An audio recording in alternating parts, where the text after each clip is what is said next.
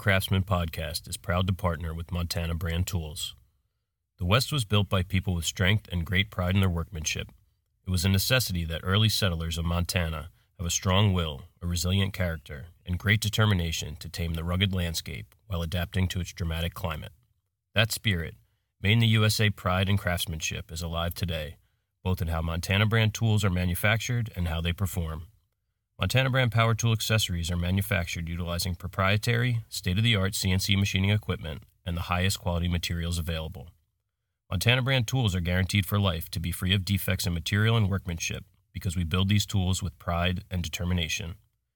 Montana brand tools are manufactured by Rocky Mountain Twist, located in Ronan, Montana. Montana brand's heritage comes from a long line of innovative power tool accessories. Use coupon code American Craftsman for 10% off your order at montanabrandtools.com. Well, no time like the present. Yeah. Back after a uh, Hiatus. Is it considered a two week hiatus or a one week hiatus?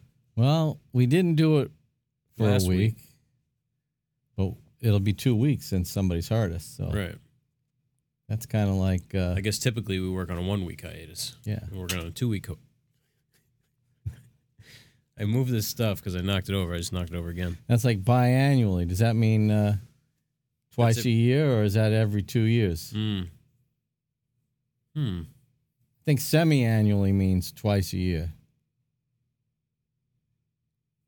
I don't know. Boy, it doesn't take much to digress around here. Welcome to episode 49 of the American Craftsman Podcast. This is not 50, right? No. Okay. Would have been 50 if we would have had. Uh, we There was no way to make it back last week. We We were. too much going on. Yeah. Um, you know, it's it's it's definitely a challenge to carve out this couple hours every week, but um, And we were working out of the area. That's, yeah, you know, yeah. that didn't help. Yep. Um, it's hard sometimes to schedule installs and stuff around the podcast schedule. Um, I mean, we went almost an entire year without missing it, so Yeah. That's Yeah, pretty good. Pretty good, yeah. yeah. better better attendance than most people have at work. Um, and uh, this is the first podcast since our uh, first annual meetup. Yeah, we actually uh, we have a question uh, in regards to that Oh, I can hardly wait to read that one. down here. See, I let it come as a surprise. It's more of a st- well, it's kind of a question More of a statement than a, and a question. statement. Yeah. Um. Well, Rob just cut 150 screw eyes with bolt cutters, so we're gonna get into the beer of the week. We're gonna see we have a new camera angle this week. We're shooting B-roll, B-roll plus. That's right. Um. So let's see. Yeah, baby. All right. It's cold. So let me go ahead and uh, I'm working out the kinks here on this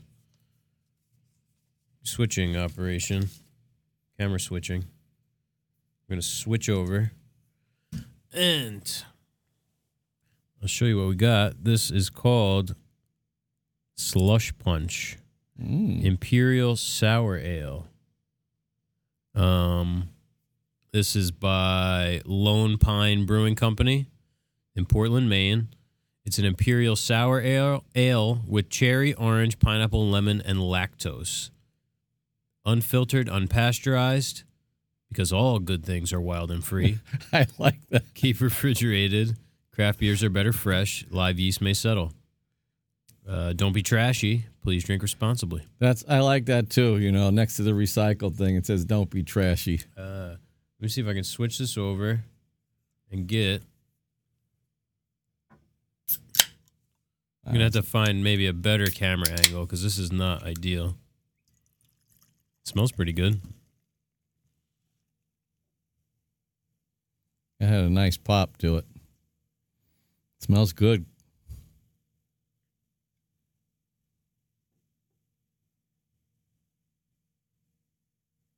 Mm. Interesting color. It's like Yeah. orange.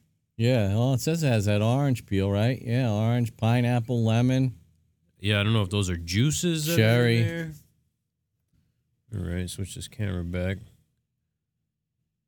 What I'd like is one of those super overhead shots. I actually I had this thing attached to that homosode up there, but it wasn't really working. I was messing around with this at like six o'clock this morning. yeah, not five. Slush punch. Oh All right. wait, put that there. Yeah, let's toast this bad Cheers. boy up. Cheers to you. Cheers. Cheers to you out there.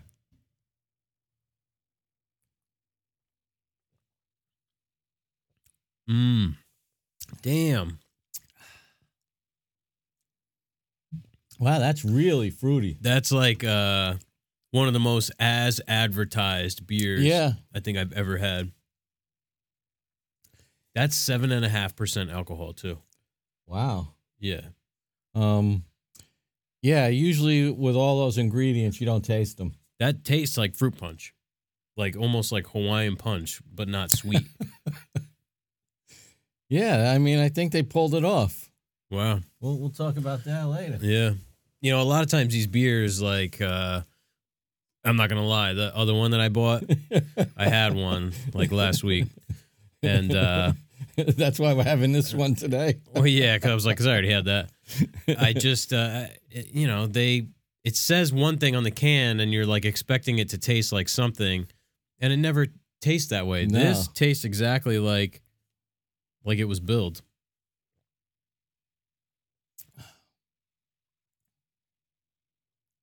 Damn, that's refreshing. Less sour than I was expecting. Yeah, it's got a good amount of tartness, but not uh, puckering. not like that vinegar sour that you get a lot of times, and that that uh you know fermentation causes that sort of uh, Ah, vinegar kind of flavor. Anyway, we got tool of the week.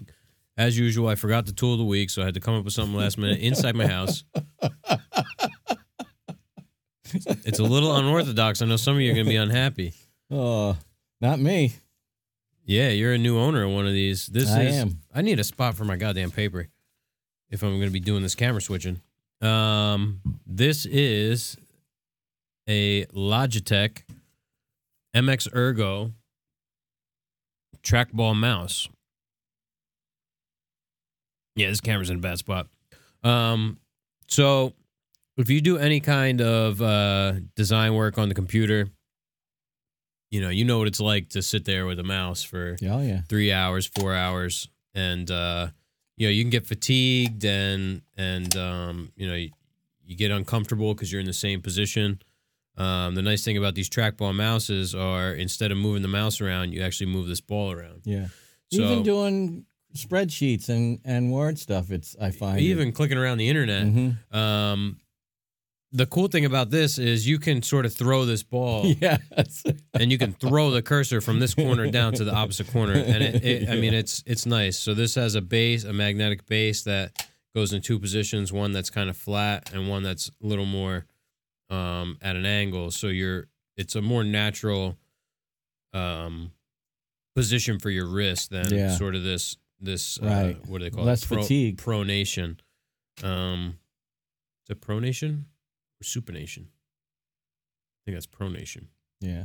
I think it sounds right. um you know it has aside from the scroll ball has you know your left and right click has uh, two settings so you can program the mouse into to be two different uh, layouts has a scroll wheel that has down left and right buttons has two auxiliary buttons which you can program to whatever and then it has this button which you hold it turns it into like a, a fine mode so this uh, cursor becomes much less sensitive Right. so like if you jump. move it yeah if you move it a far distance it moves the cursor a very small distance so if Yeah. you're if you're uh let's say you're pulling out measurements on SketchUp or Fusion or something you know you can you can pull uh more accurately Yeah. if that if you guys understand what I'm trying to say You, you know what I like also about the that kind of mouse is that you're not at the mercy of like the surface you're mousing on. Yeah, so actually the main reason I got this is um, before we bought this house,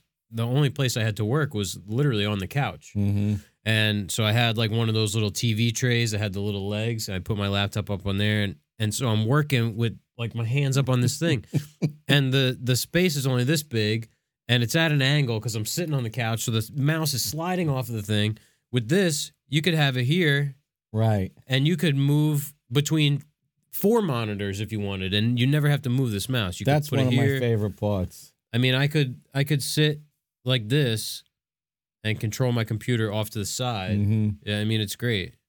I almost bought another one a couple weeks ago, um, till I realized that I can just move the cursor over Oh yeah. to the. I have the iMac set up uh, right through the curtain over here. So yeah, Logitech MX Ergo. They have a couple different trackball mouses. This is the it's Bluetooth or um, it comes with a dongle, and the battery. I've charged the battery on this I think one time, and I've had it for I don't know a year maybe almost. Yeah, yeah. It's good. Yeah, it, I think they advertise like a three month battery. Yeah, it's definitely worth it. It's because it's a good It's about a hundred It's a good tool. 110, 100, 110 bucks.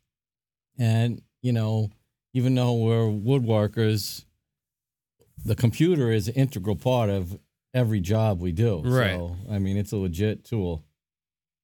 And look, there's no shot of it. Looks good on the B plus roll. That cherry looks nice. I see a Keith's uh, opener in the background. So yeah, check it out. Logitech MX Ergo. Definitely. Uh, It's easier to use and less fatiguing, too. Yeah. Yep. It'll uh improve your your design game. experience. Yeah. well, we got a decent amount of questions this week. Yeah. I guess we might as well jump jump in head first. Uh, sure, why not? Uh, what tool have you purchased? Oh God, that ended up being the biggest disappointment. This is like one of those softball pitches. yeah. That's uh, TJ Chippendale on Instagram. Do we have to be nice anymore? Or, it- Oh, no. or can we let it all hang out? Uh, what I was gonna say is, you know, the response that uh, L- TJ, if you're listening, that Luddy would have is your mom. So I just look how spit take. N- now you know it's live. I hope we got good audio of that.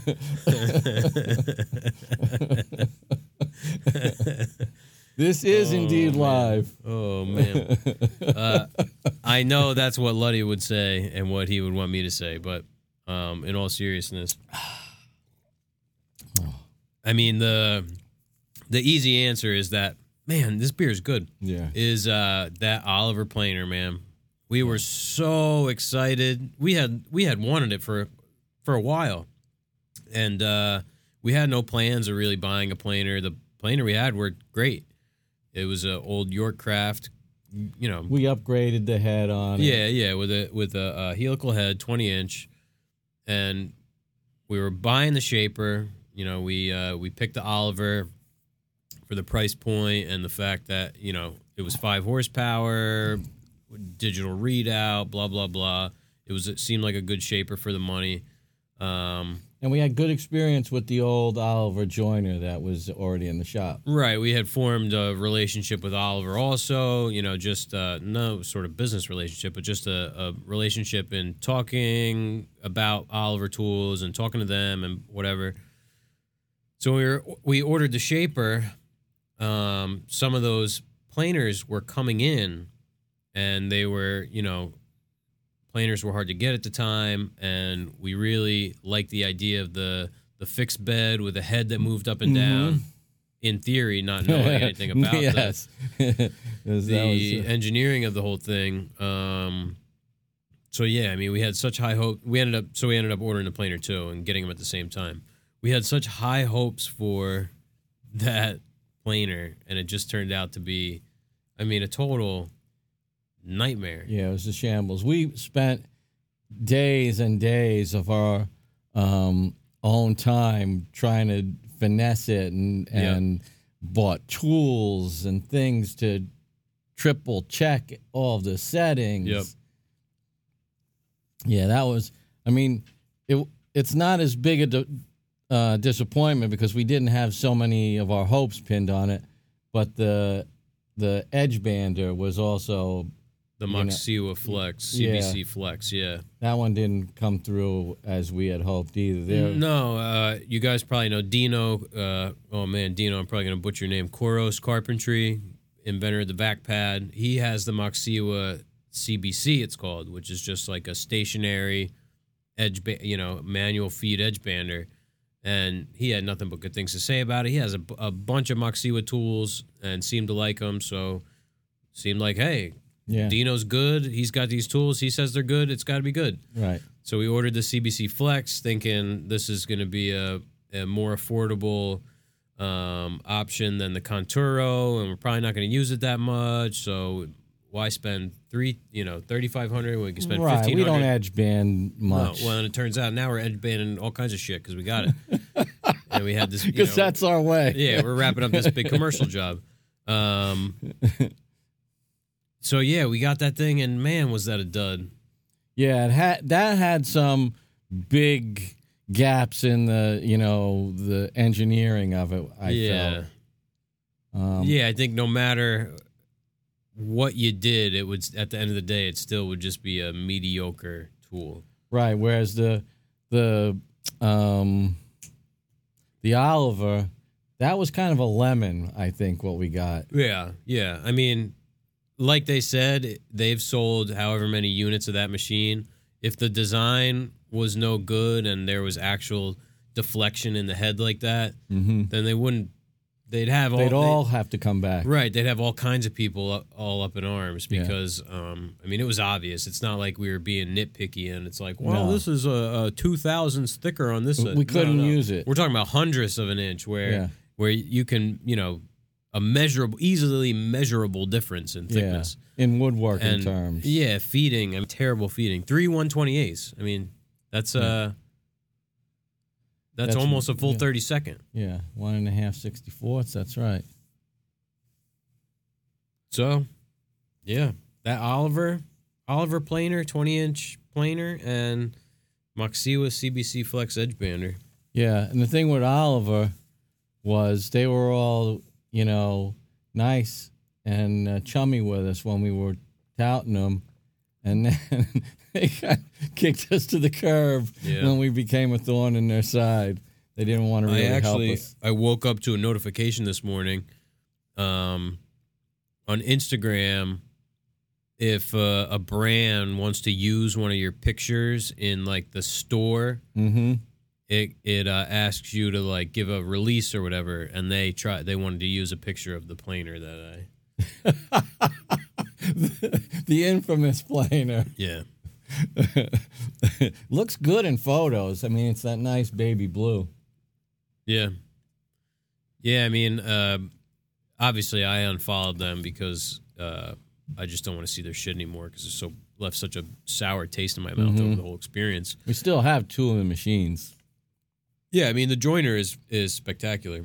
The the shaper is It's just a shaper. it's got yeah, it's got there's nothing fatally wrong with it. It's got little quirks with it that are just Yeah. stupid engineering things that It's like you the, know- the guy who drew it up on paper to be built never used a shaper.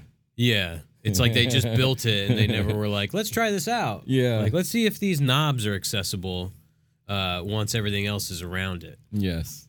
Um, where the hell was I going with that? Oh, but yeah, I was going to say, I really don't see anything. Oliver was sort of like on the come up, it seemed, before. And ever since things went south with the planer, and um, I mean, I feel like a lot of people maybe saw through what this whole Oliver used to be made in the USA, uh, same quality as they used to be. I think a lot of people, you know, maybe we opened some people's eyes and, uh, It's possible, yeah. yeah. And, you know, there was that whole supply chain issue, and they really dropped the ball on their end as well. yeah. Um, so there you have it, TJ. We know how to stretch a question. No, now is yeah, that was easy. That was that was a soft pitch. You want to read this next one from our buddy uh, Corey? Yeah, we got one coming in from Corey. Actually, our newest patron, Corey, CT Woodwork on Instagram. Um, if you could teach a woodworking class, now Corey actually does teach woodworking, uh, what would it be on? That's a good question. Um, I, you know, I'm always gonna fall back to one of those like prairie style pieces of furniture because I I yet to build one, Yep. and I want to be I want to be a part of that. And I I just like the design. I think it's something that lends itself to, um, you know, a, a student, if you will, because of its shape. You know, there's no crazy curves in it. Like Corey's doing that Maloof rock. Yeah. He's got some patience. I got to tell you. Yeah, man. I think that's like a six month long class. we get tired of our students before that. Oh yeah. I get tired of a project after two weeks. That's I'm gonna go with like one of those Stickley Prairie Mm-hmm. settees or something. You know, a mid, a good you know mid-sized piece of furniture. Um, now, me, I think it would be not really like a build something, like more of like a, um, I don't know. To me, one of the most overlooked things in woodworking is sort of like creating systems of of how you're gonna do a task, and sort of like dissecting a task and figuring out what the the how you can do it the fastest and best way um, and just sort of the I don't know the thought process in that. So I think that's like something that'd be beneficial to people that they Mhm. don't necessarily think about. Right, how to be efficient in the shop. Yeah, like how to how to take when you have a task, how to take that information and try and turn it into an effective um, workflow of doing whatever. It could be s- something super simple. Yeah, Um, like where do I start, and then where do I go after that? Yeah, I mean, even like it's as simple as like screwing in those screw eyes, like positioning yourself in relation to the work and Mhm. positioning Oh, the yeah. hardware in relation to the, you know, just thinking about that. I mean, you could go from something taking a, uh, an entire day to you banging out in an hour, Right. um, just by like really thinking about how you're going to go about something and, Yeah. you know, removing error and potential to, you know, screw things up, stuff like that. So. yeah, I like that repeatability and Mm-hmm. and all that stuff. Sure. So some a little uh, m- more unorthodox and probably more difficult to try and you know teach because it's not as a, it's not as concrete of a Mm-hmm. of an example. You know. Yeah, yeah. Uh, this is an interesting question from Brian, Great Point Woodworks on Instagram. Do you fill nail holes with wood filler before or after staining the wood? Um, well, I'd say typically if if it's something that's stained, we're uh, we're gonna at all costs avoid any Yeah. exposed uh, nails. Um, say situations where where that would be a thing. Uh, putting crown on Mhm. something like uh, on site, putting crown on something that's stained. Um, in that situation, we'd probably use some sort of wax. Yeah.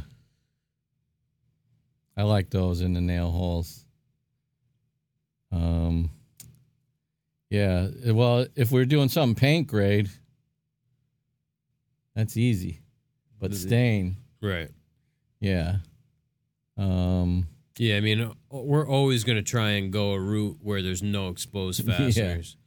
Um, with like even crown on stain grade, Collins clamps, which leave a little uh, dent, but not necessarily like a. Some it depends. Sometimes that hole could be worse, depending on the the how hard the wood is. Uh, could be bigger than like a pin nail hole, but um, yeah, I mean Collins clamps with uh, a glued dowel on the back, something like that. Or- right. And little, so that that crown is, is an assembly that just sits up there. Right, right. Yeah. Uh, so it doesn't have to actually be nailed to something. Yeah. Um, and I guess that's kind of the style that we work within too. We're not applying a lot of trim to the pieces we do. No, no, no. I mean, typically it's like a would be be a crown. Yeah, yeah. And then we actually have like a follow up question from Brian. Oh, What do you use for filler? Something shop made, i.e., glue and sawdust, or store bought? yeah. I, I think we've uh, experimented with just about every single thing. Yeah, Um, for for nail holes, I always prefer those little wax things and then rub them out. yeah, for Um, things that are already fin- for pre-finished yeah. material. Um, and then we have those that for painted stuff. We have that bucket of like regular Yeah, like Wood either filler. Minwax or Elmer's or something like that. Yeah, you know, the square container of just Mm-hmm. paint grade. They make the stains stuff too, but not as uh, user friendly, and I feel like probably doesn't really stain that well. Yeah, we we've taken um, to uh, fill in some knot holes and stuff lately. I you've come up with some concoctions over there with wood uh, glue and and sawdust and things like that Mhm. lately.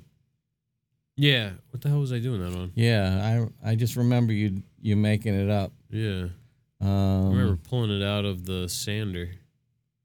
Yeah, what was that? But that's a that's a pretty nice old school trick. Oh, that was that big ass table, the that twelve foot long Ah, walnut countertop. Um, yeah, I mean, just Titebond three and sawdust. yeah, Look at that. We got a refund for those things already that we just dropped off at UPS. nice. Yeah. That's that's speedy service. That's what I like. Um Yeah, I mean, even for paint grade stuff, like if it's just like let's say you have a a seam between I don't know, a face frame and a side of a cabinet or something and it's painted flush. It's supposed to look like one piece. A little bit of glue, sand it. I mean, Yeah, for for thin little hairlines like that, I think that's that's a good method. I like that better too because the fill is really not meant for stuff like it's not structural in that way. It'll sometimes it'll crack and leave a line after the fact. So we we try and avoid it to begin with. Yeah. But yeah, we, Well, we use- everybody needs it every now and again. Yeah, uh, like if something's going to be stained and it has something like that, we're definitely going to use like try and use glue and sanding to try and Mhm. uh, fill any small imperfection. If it's a big imperfection, then you pretty much just have to remake it. Yeah. Um, underside of a table or something, a knot hole epoxy, black epoxy, something yeah. like that. Yeah. Um, and then other than that, we for paint grade use um, a store bought. Probably gonna get seven emails because we returned seven of those. Where's the mute button? Mute. Corey's got another question for us. Oh yeah, he's got a couple. He's asking if they say you can never have enough clamps, how many is enough? And what types? What brands? Yeah, they say for a project you need all the clamps you have plus two. Yeah.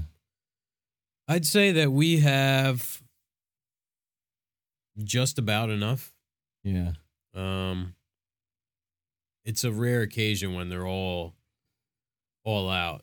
It has to be like a cabinet door assembly day.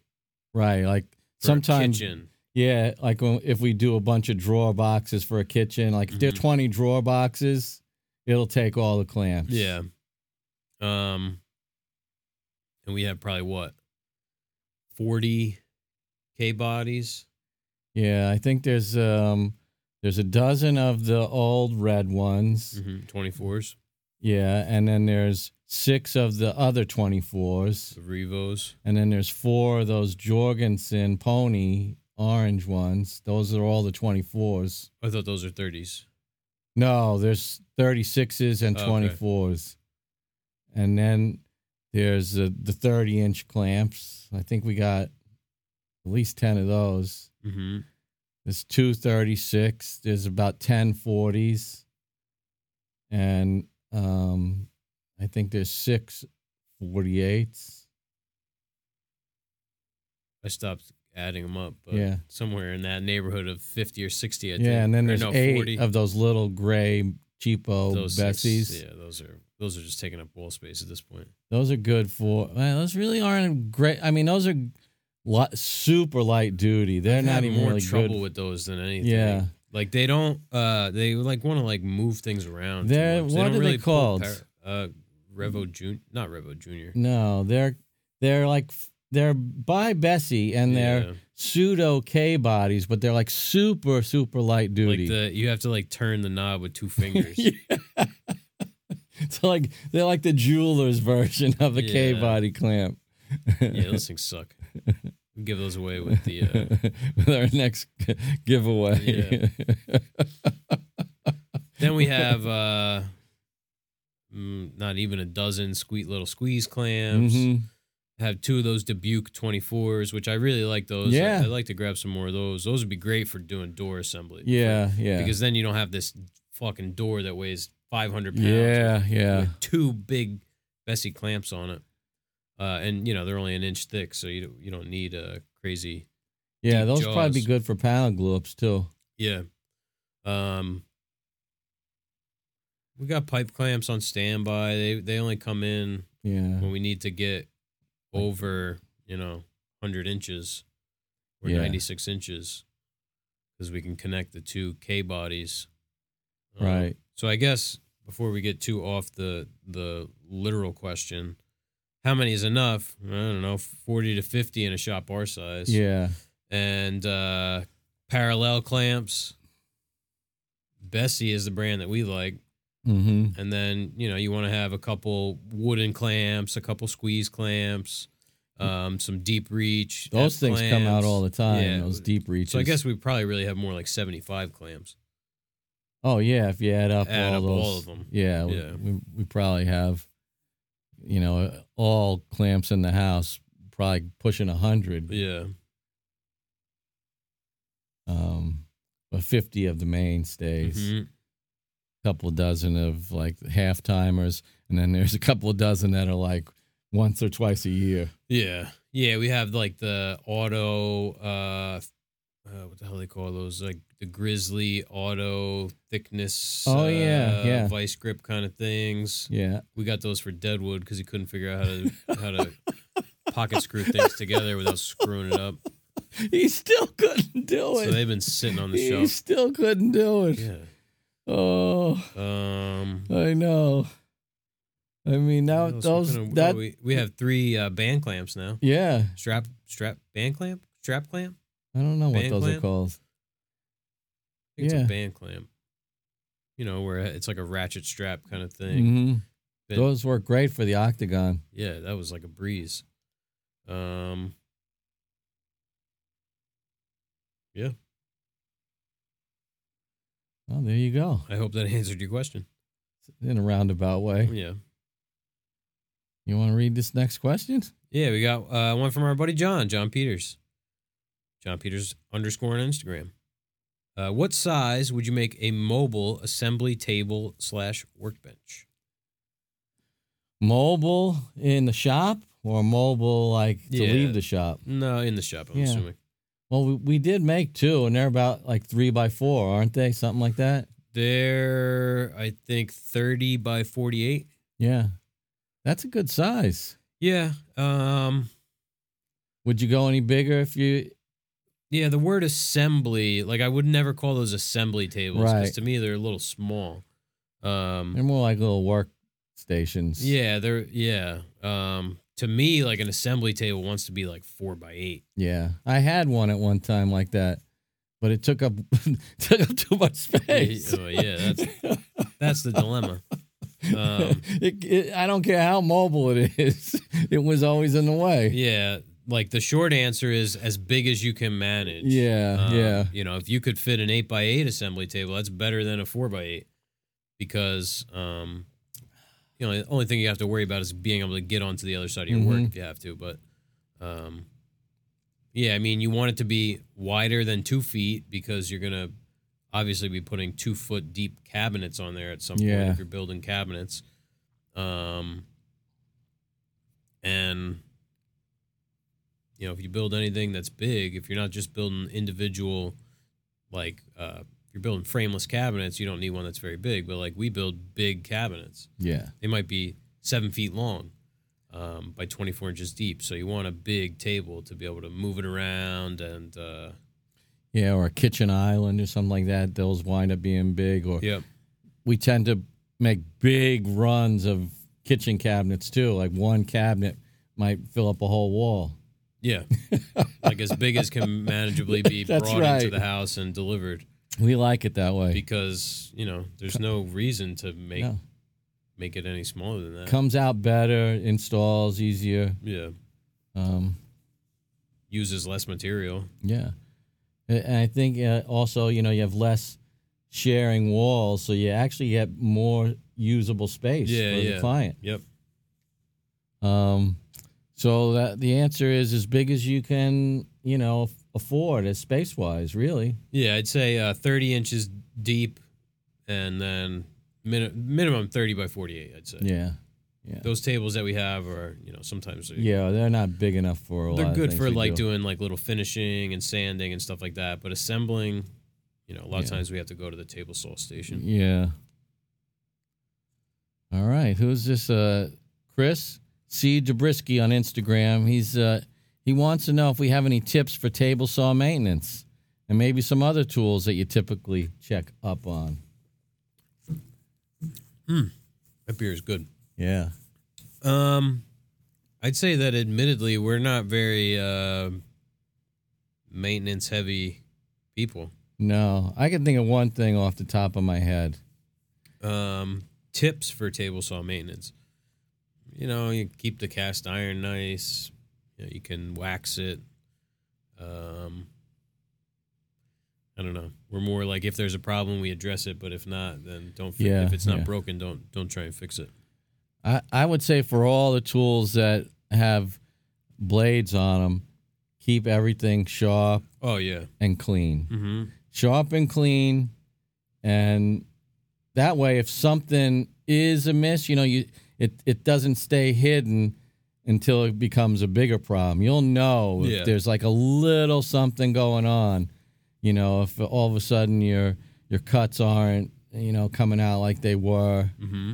uh, so sharp and clean that's that's what i would say Yeah, keep an eye on your belts. Mhm. Um, you know, a belt can go bad and break, and then you, if you don't have a replacement, then your machine is down, or it could ruin a, a work piece because Yeah. the uh, the cutter stops suddenly.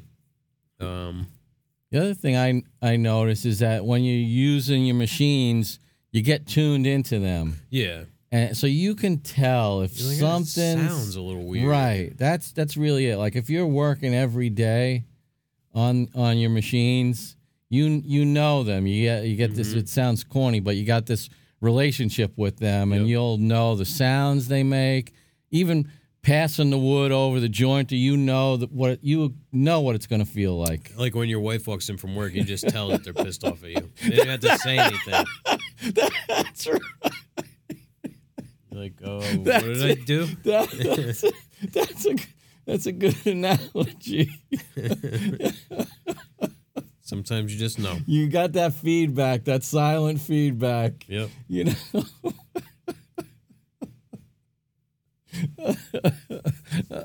The- an- another good one is like when you like you do say something and and their response gives you some Mm-hmm. sort of indication that that something's not right.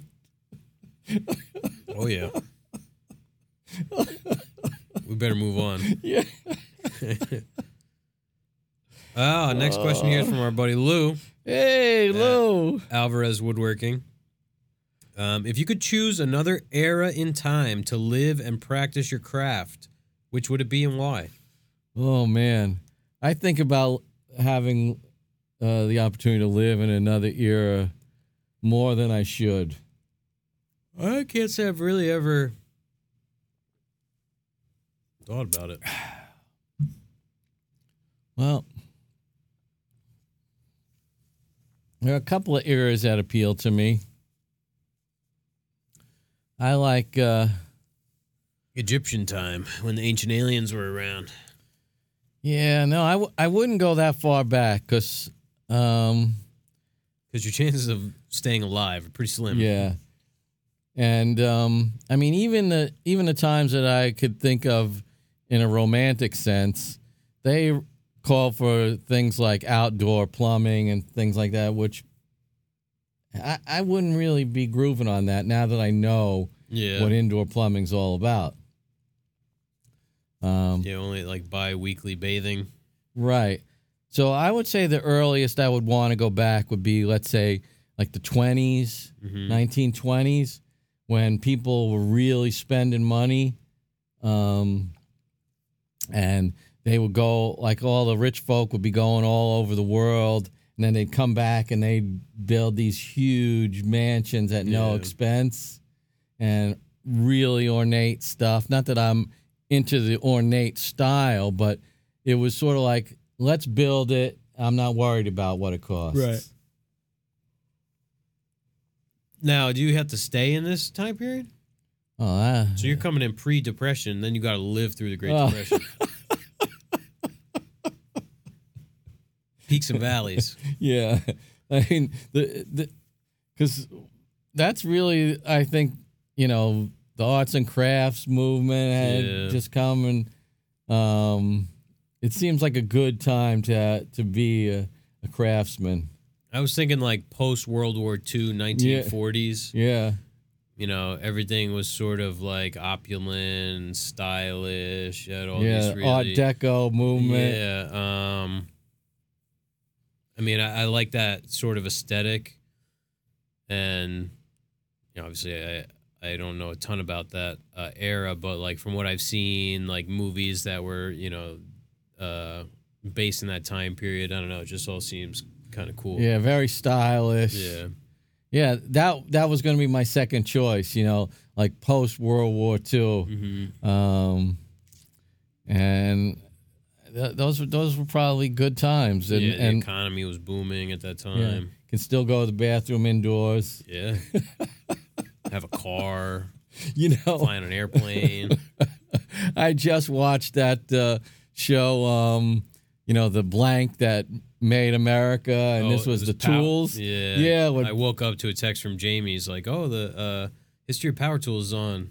I It was already Black asleep. and Decker, and then the guy, his name was Petersen, who started Milwaukee. Mm, and he had Ford's backing, Ford, you know, automobiles. that anti-Semite. Yeah. and, um, you know, like the drill, they came, it was like the first thing, and it was so huge. Yeah, all So- like uh, that zinc colored. yeah, metal. yeah, yeah. Um, and so it was pretty interesting, but it did make me think, man, how fortunate we are to have the tools that we have. Yeah. Yep. but um there was a little like the as the announcer was talking in that show with the voiceovers they were talking about how these power tools democratized um Labor. Yeah not the labor but like the ability to do something and it's like now anybody can do can build anything and it, it sort of rubbed me the wrong way Yeah, like it yeah. it's it's like oh that's that's not the difference it's being able to use the tool Yeah, yeah. um, Like just because because you can't use a hand plane doesn't mean that you can use a power planer. Right. You're probably less more likely to screw up with the power planer. right so that was sort of a you know one little side line of that show that really rubbed me the wrong way Mm-hmm. you know that whole diy network hey we can build our own kitchen And you get the flip side of like people. I heard it the other day going on and on about these CNC things. Like, Mhm. okay, now try and do it by hand. right He, they carved a 3D skull. Out of, okay, carve it by hand. right So you programmed it on the computer. I'm programming stuff on the. I'm drawing things in 3D on the computer all the time. Right. Things that I can't make by hand. right So, um, like the crown on that Patek Philippe watch. right Now Keith CNC'd that. I couldn't make that by hand. You couldn't make No. that by hand. Keith couldn't make that by hand. The machine did it. right I drew it on the computer. Easy breezy. You can't make it by hand. no So- that's a skill Running a CNC, I'm sorry, it's not woodworking. no it's another thing It's uh, it's completely different. Yeah. It's like pineapple on pizza. It's not pizza anymore. it's another food. It it resembles pizza, Mm-hmm. but it's not pizza. Or, or raisins in a bagel. I don't. If you like raisins in a bagel, I don't know. Cinnamon raisin bagel is pretty that's good. fine. It's just not a bagel anymore once you stick a raisin in it. It's a cinnamon raisin bagel.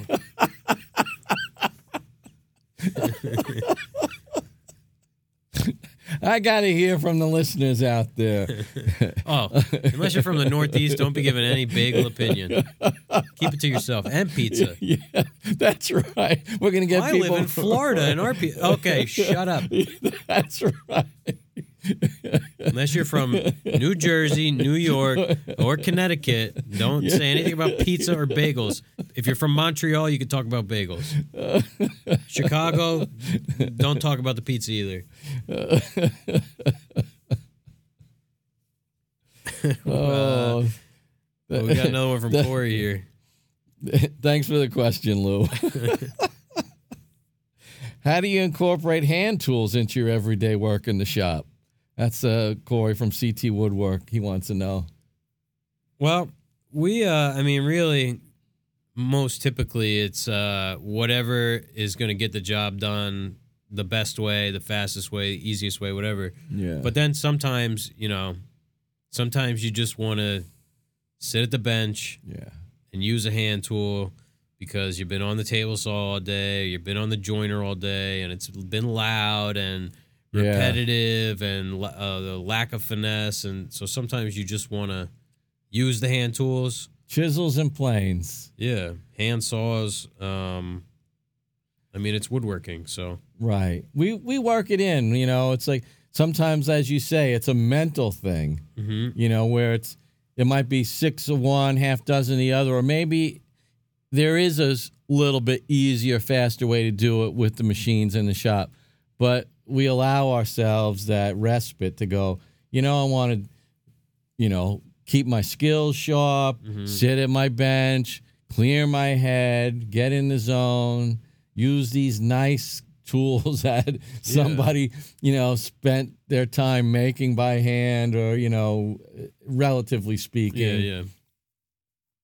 Um, so we, we, I think we work them in pretty well hmm Yeah, I mean, while still maintaining a business. yeah. Let's say we're working on a job and we know, you know, this is these aren't hard and fast statistics that we keep up on the wall, but like we know that we're getting to the point where the job is on the tipping point of being profitable or being a break even or a or a loss. Yeah. Then we're gonna do it. yeah. We're not we're not gonna choose to uh you know take extra time to use hand tools, but you know when the job is going good and you have that opportunity to just you know do it that way, then then we do Yeah, and it like if we're doing a bunch of mortise and tenon doors, I mean, I always have a shoulder plane. It's like Mhm. that's kind of how I always would do it. Some of them are going to be a little snug, maybe Mm-hmm. putting a little less pressure as you would pass in over the blades. Yep. Um, I mean, I'm looking forward to doing these things with the shaper now. Yeah. Yeah, I mean, man, we haven't had a A big door job in a while. no. Um, so yeah, it's uh, it helps us keep our head on straight. Yeah. Okay, uh, this is Tom McGuire. Uh, we- Yeah. we, were just talking to Tom. Hopefully Tom's coming by to pick up some wood this week. Yeah, Tom, get on your horse and come over and pick up that wood. We got a He said- guy who's looking for He us. said maybe Friday. All right. Uh, Tom wants to know what are the pros and cons of making a miter gauge crosscut jig compared to a full crosscut sled? Well, the first one is the weight and the ease of use. I would Mhm. say. The, I mean, the full crosscut sled. I had one for a long, long time.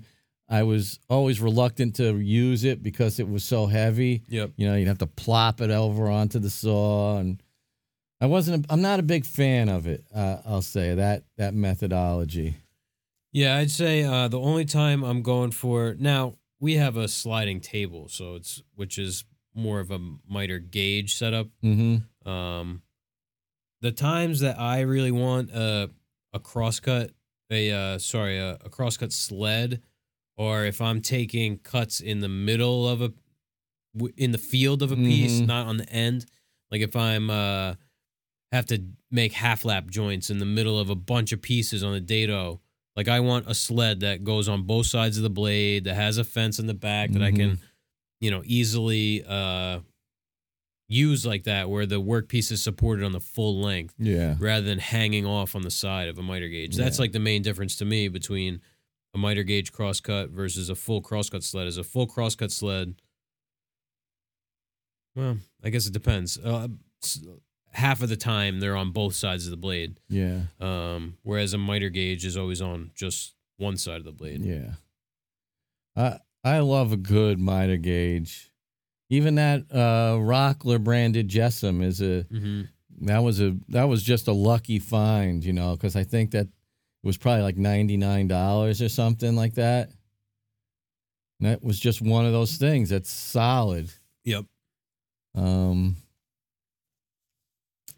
but uh, uh, that's that's pretty much it. I mean, Yeah, like It- for cutting plywood, you're probably going to want a crosscut sled. yeah, yeah, Um, if not, just use the fence on the table saw. I mean, yeah, yeah. Um, I mean, as long as they are accurate, you could make either of those work. yeah.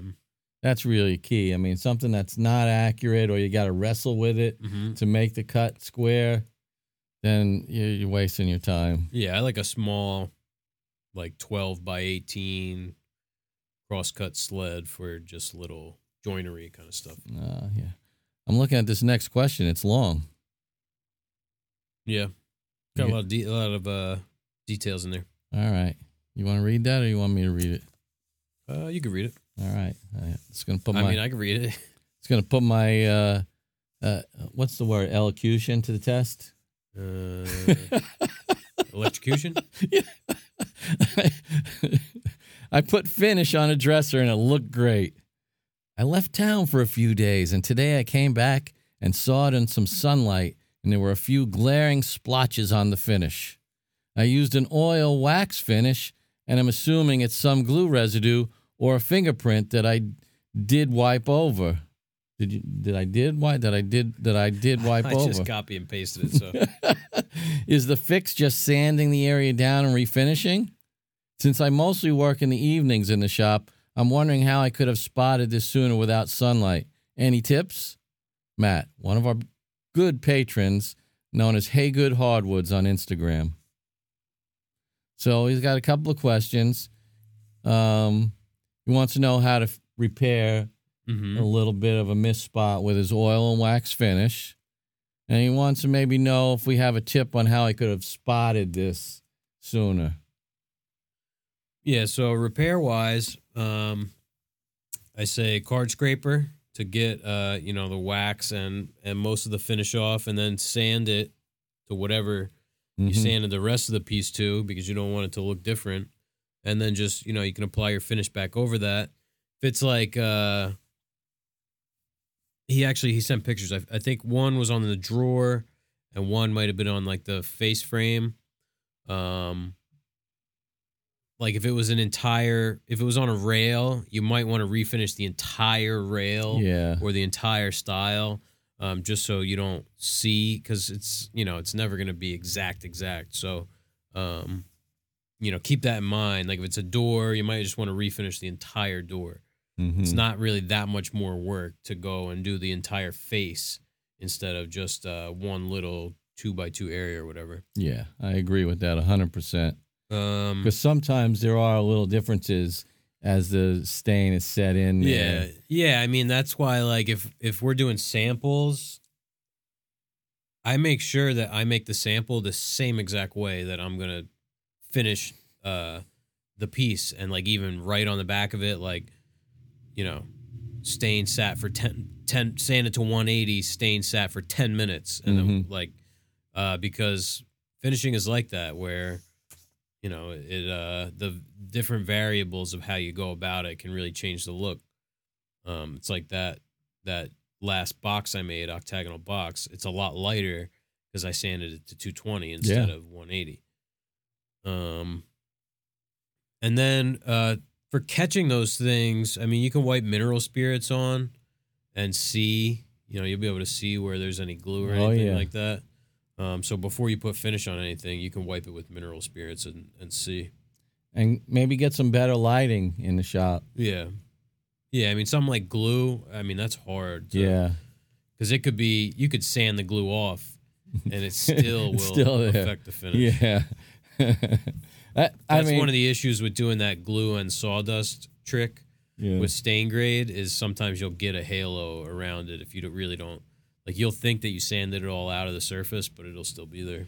Uh, and just so you know, Matt, uh, I can't even count how many times I've done that. Yeah, it happens all the time.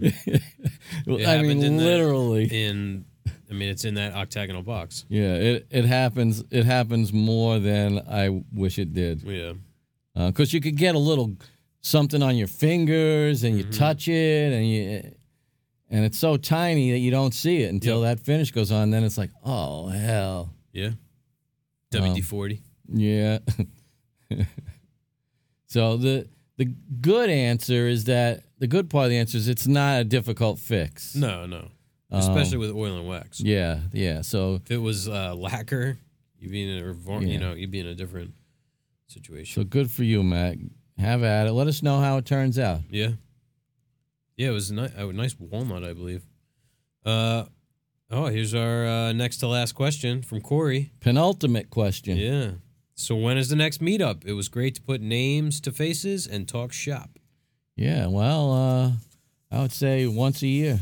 Yeah. now it's on somebody else. Got to plan one. That's right. Corey, it's on you now, buddy. Yeah, two and a half hour drive. Yeah. Corey did win the long distance. Uh, Corey and his friend Bob, Yeah. right? They won the long distance award for two and a half hours coming from the island. Yeah, that's a hike. Uh, There was a guy who was going to come up from uh, Virginia, from like Richmond, Virginia, but yeah, he didn't make it. um, yeah, I forget. Uh, sorry, I forgot your Yeah. Instagram name. It's so hard to keep track of everybody's different names. It but- certainly was putting uh, good putting names to faces, and it was Yeah. funny at first because I, you know, you can hear uh, everybody talking and and go, "That's is that so and so? Is that so and so?" yeah, it was a good time. And it, I mean, it flew. It did. We were there for four hours. Yeah. Yeah. I have to do a uh, an all day event next time. Yeah. Um. So we want to have our thoughts on the beer of the week. Yeah. Oh wait, we got the question of the week. Oh yeah. We'll we'll We'll, rattle it off. we pre-read the question of the week. So this is uh, the question of the week. We'll do in the Patreon. This is from our buddy Manny. I just When- read the first half of it. When dealing with someone who always wants to give advice but can never receive it, how do you suggest handling it? From Manny, two Manny mistakes on Instagram. oh my god. Is that a loaded question? I have no idea what he's talking about. Me neither. Beer of the week, Slush Punch from Pine Lone Pine Brewing Company. I dug it. Yeah, I'm gonna say this is probably towards the top of the list of Yes. uh, my favorite beers that we've had. Um, I mean, I think the timing is is right. You know, it was a it was a it wasn't like a super hot day, but it was a warm day. Smell the can now. You can really smell. Pineapple. Pineapple. Yeah. yeah. Maybe Um, that's what made it so good is the pineapple. uh it because I you know I probably wouldn't have ta- if I was just in the store shopping for a beer. I'm like, ah, no, I'll, maybe not not today for this fruity beer. But boy, this was good. Yeah. Was, I mean, you could be in big trouble drinking these, like out in the sun, out in the heat yeah, at seven and a half percent. You could easily, I mean, crush a bunch of these. especially if you were drinking this out of a glass, you know, where you could really gulp it down. Yeah, or just like a really frosty can out of a Uh-huh. cooler, like you know, buried in ice. Yeah, yeah. This was Yeah, good. That was really good. Imperial sour ale, ale with cherry, orange, pineapple, lemon, and lactose. We'd give it more than two thumbs up if we could. Yeah, yeah. I mean, this is like I said, the one of the most true to advertised beers I think I've ever had. Right. So if you're looking for something along those lines, Yeah, because we've had more than a few of these, like sort of fruit infused, hmm hazy. Uh, it didn't have any of that funkiness that a lot of No. these beers had, which isn't necessarily a bad thing. But if you want something that's juicy and Crisp. like tart, I mean, that was really good. Yeah. We'll have to, we'll have to reach out to these- enthusiastic thumbs up. Yeah, we'll have to reach out to the Lone Pine boys and Yeah. girls. yeah. Now I'm interested in what other beers they have. Yeah. I've never heard of them or seen this beer. We had to go to the good liquor store to get it. Let's see what other kind of beer they have. You know us. We're we're big on the made in the USA. Oh, we you know, we got another I might have to bring it in for tool of the week next week. What? Uh, we found a new USA uh, vendor uh, coming from Massachusetts. Oh yeah, coming tomorrow. I got to confirm my age. Beers. They have a Portland Pale Ale, Brightside IPA, Tessellation Double IPA, OJ American Double IPA, Raspberry Sparkler. That sounds good. Bright, tart, and packed with fruit and citrus, yet light enough to crush on summer days. They're big on the fruit stuff. Well, it's just that one. Well, they got the OJ. Yeah, that's just uh zero percent fruit in that. It's just uh Oh. just a RNG IPA. I see. OJ Craft Seltzer. Holy Donut. Uh oh. They have multiples of those. One, two, three. What's the deal with the Holy Donut? They have a dark chocolate toasted coconut imperial stout, oh man. a triple berry glazed double IPA, holy cannoli ginger gla- ginger gla- That's not a cannoli. you see what happens? You move out into the Yeah. into the northeast and Yeah. uh, chocolate covered strawberry imperial stout, coffee cake imperial stout, blueberry glaze imperial stout. That's probably good. So Holy Donut is a line of stouts. Purple. Fresh lemon glaze imperial stout. Oh, imperial sour. Look at the color on that. Wow. Looks like pure uh, caramel. yeah. Dark chocolate peppermint. Mmm. We got a bunch of these OJs. Pineapple tessellation. Wow. What's, Guava tessellation. what's tessellation mean? That's uh I don't know. That's their IPA though. Mango sparkler. That's a American sour ale, juicy and tart, tropical and crisp.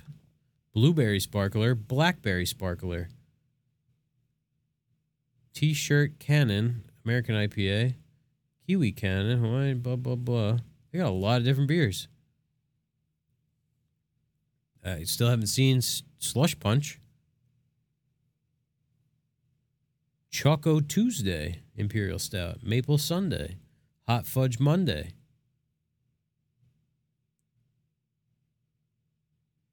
Slush Punch, there it is.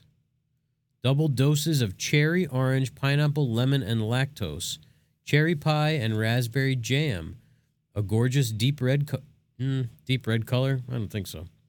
And bursting flavor profile featuring pineapple, cherry, and lemon, cherry pie, and raspberry jam. What's that uh, cinnamon toasty? brewed with Vietnamese cinnamon and vanilla extract. We've tried something with that. That, Talked about like, those waffle things. thing. Yeah, that's gonna scare me away. Seahorse sea seahorse seashell party. Tropical pale ale. These guys make a lot of beer. I'm only halfway down the page. They make one with fig. If you back up, it's right on top of summer stout, right? What does that say? Fiddler, fiddler, Oh, fiddler. fiddler, summer stout, mm. albarosa, dargoza. Blah, blah, Summer stout sounds good. good. Session IPA, hibiscus saison, maple brown ale, American stout, Vanilla Harvest stout. grisette. I don't even know what a grisette is. I think that has something to do with with grapes. Like refreshing, blah blah blah. Maybe not. Lemon lime crush puppy, blue raspberry crush puppy.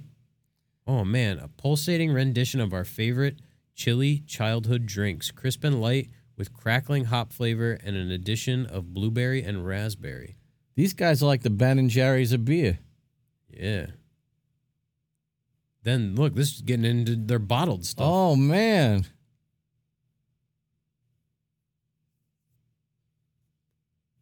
Man, well, we could go on and on about this. Maybe we'll continue the conversation in the question of the week, Yeah. the Patreon after show. We dim the lights during the after show. I don't Yeah. know if anybody really knew that. I'll show you.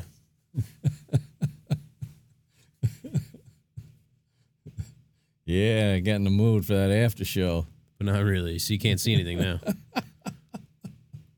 These lights are Yeah. the things we do to get good video. Yeah, you guys. Speaking of which, go watch on YouTube. Um, Got to thank uh, our patrons. yeah. Oh, yeah. Our gold tier patrons Jerry Greenan, David Murphy, Manny Siriani, Dustin Fair, Adam Pothass, David Shoemaker, Colin Lai, Keith Drennan, and our newest uh, patron, Corey Ty. Dun, dun, dun, dun. Yeah, welcome. Welcome to the club. Well, with that, we'll sign off. We'll see you guys next week, episode 50. Yeah. Cinquenta.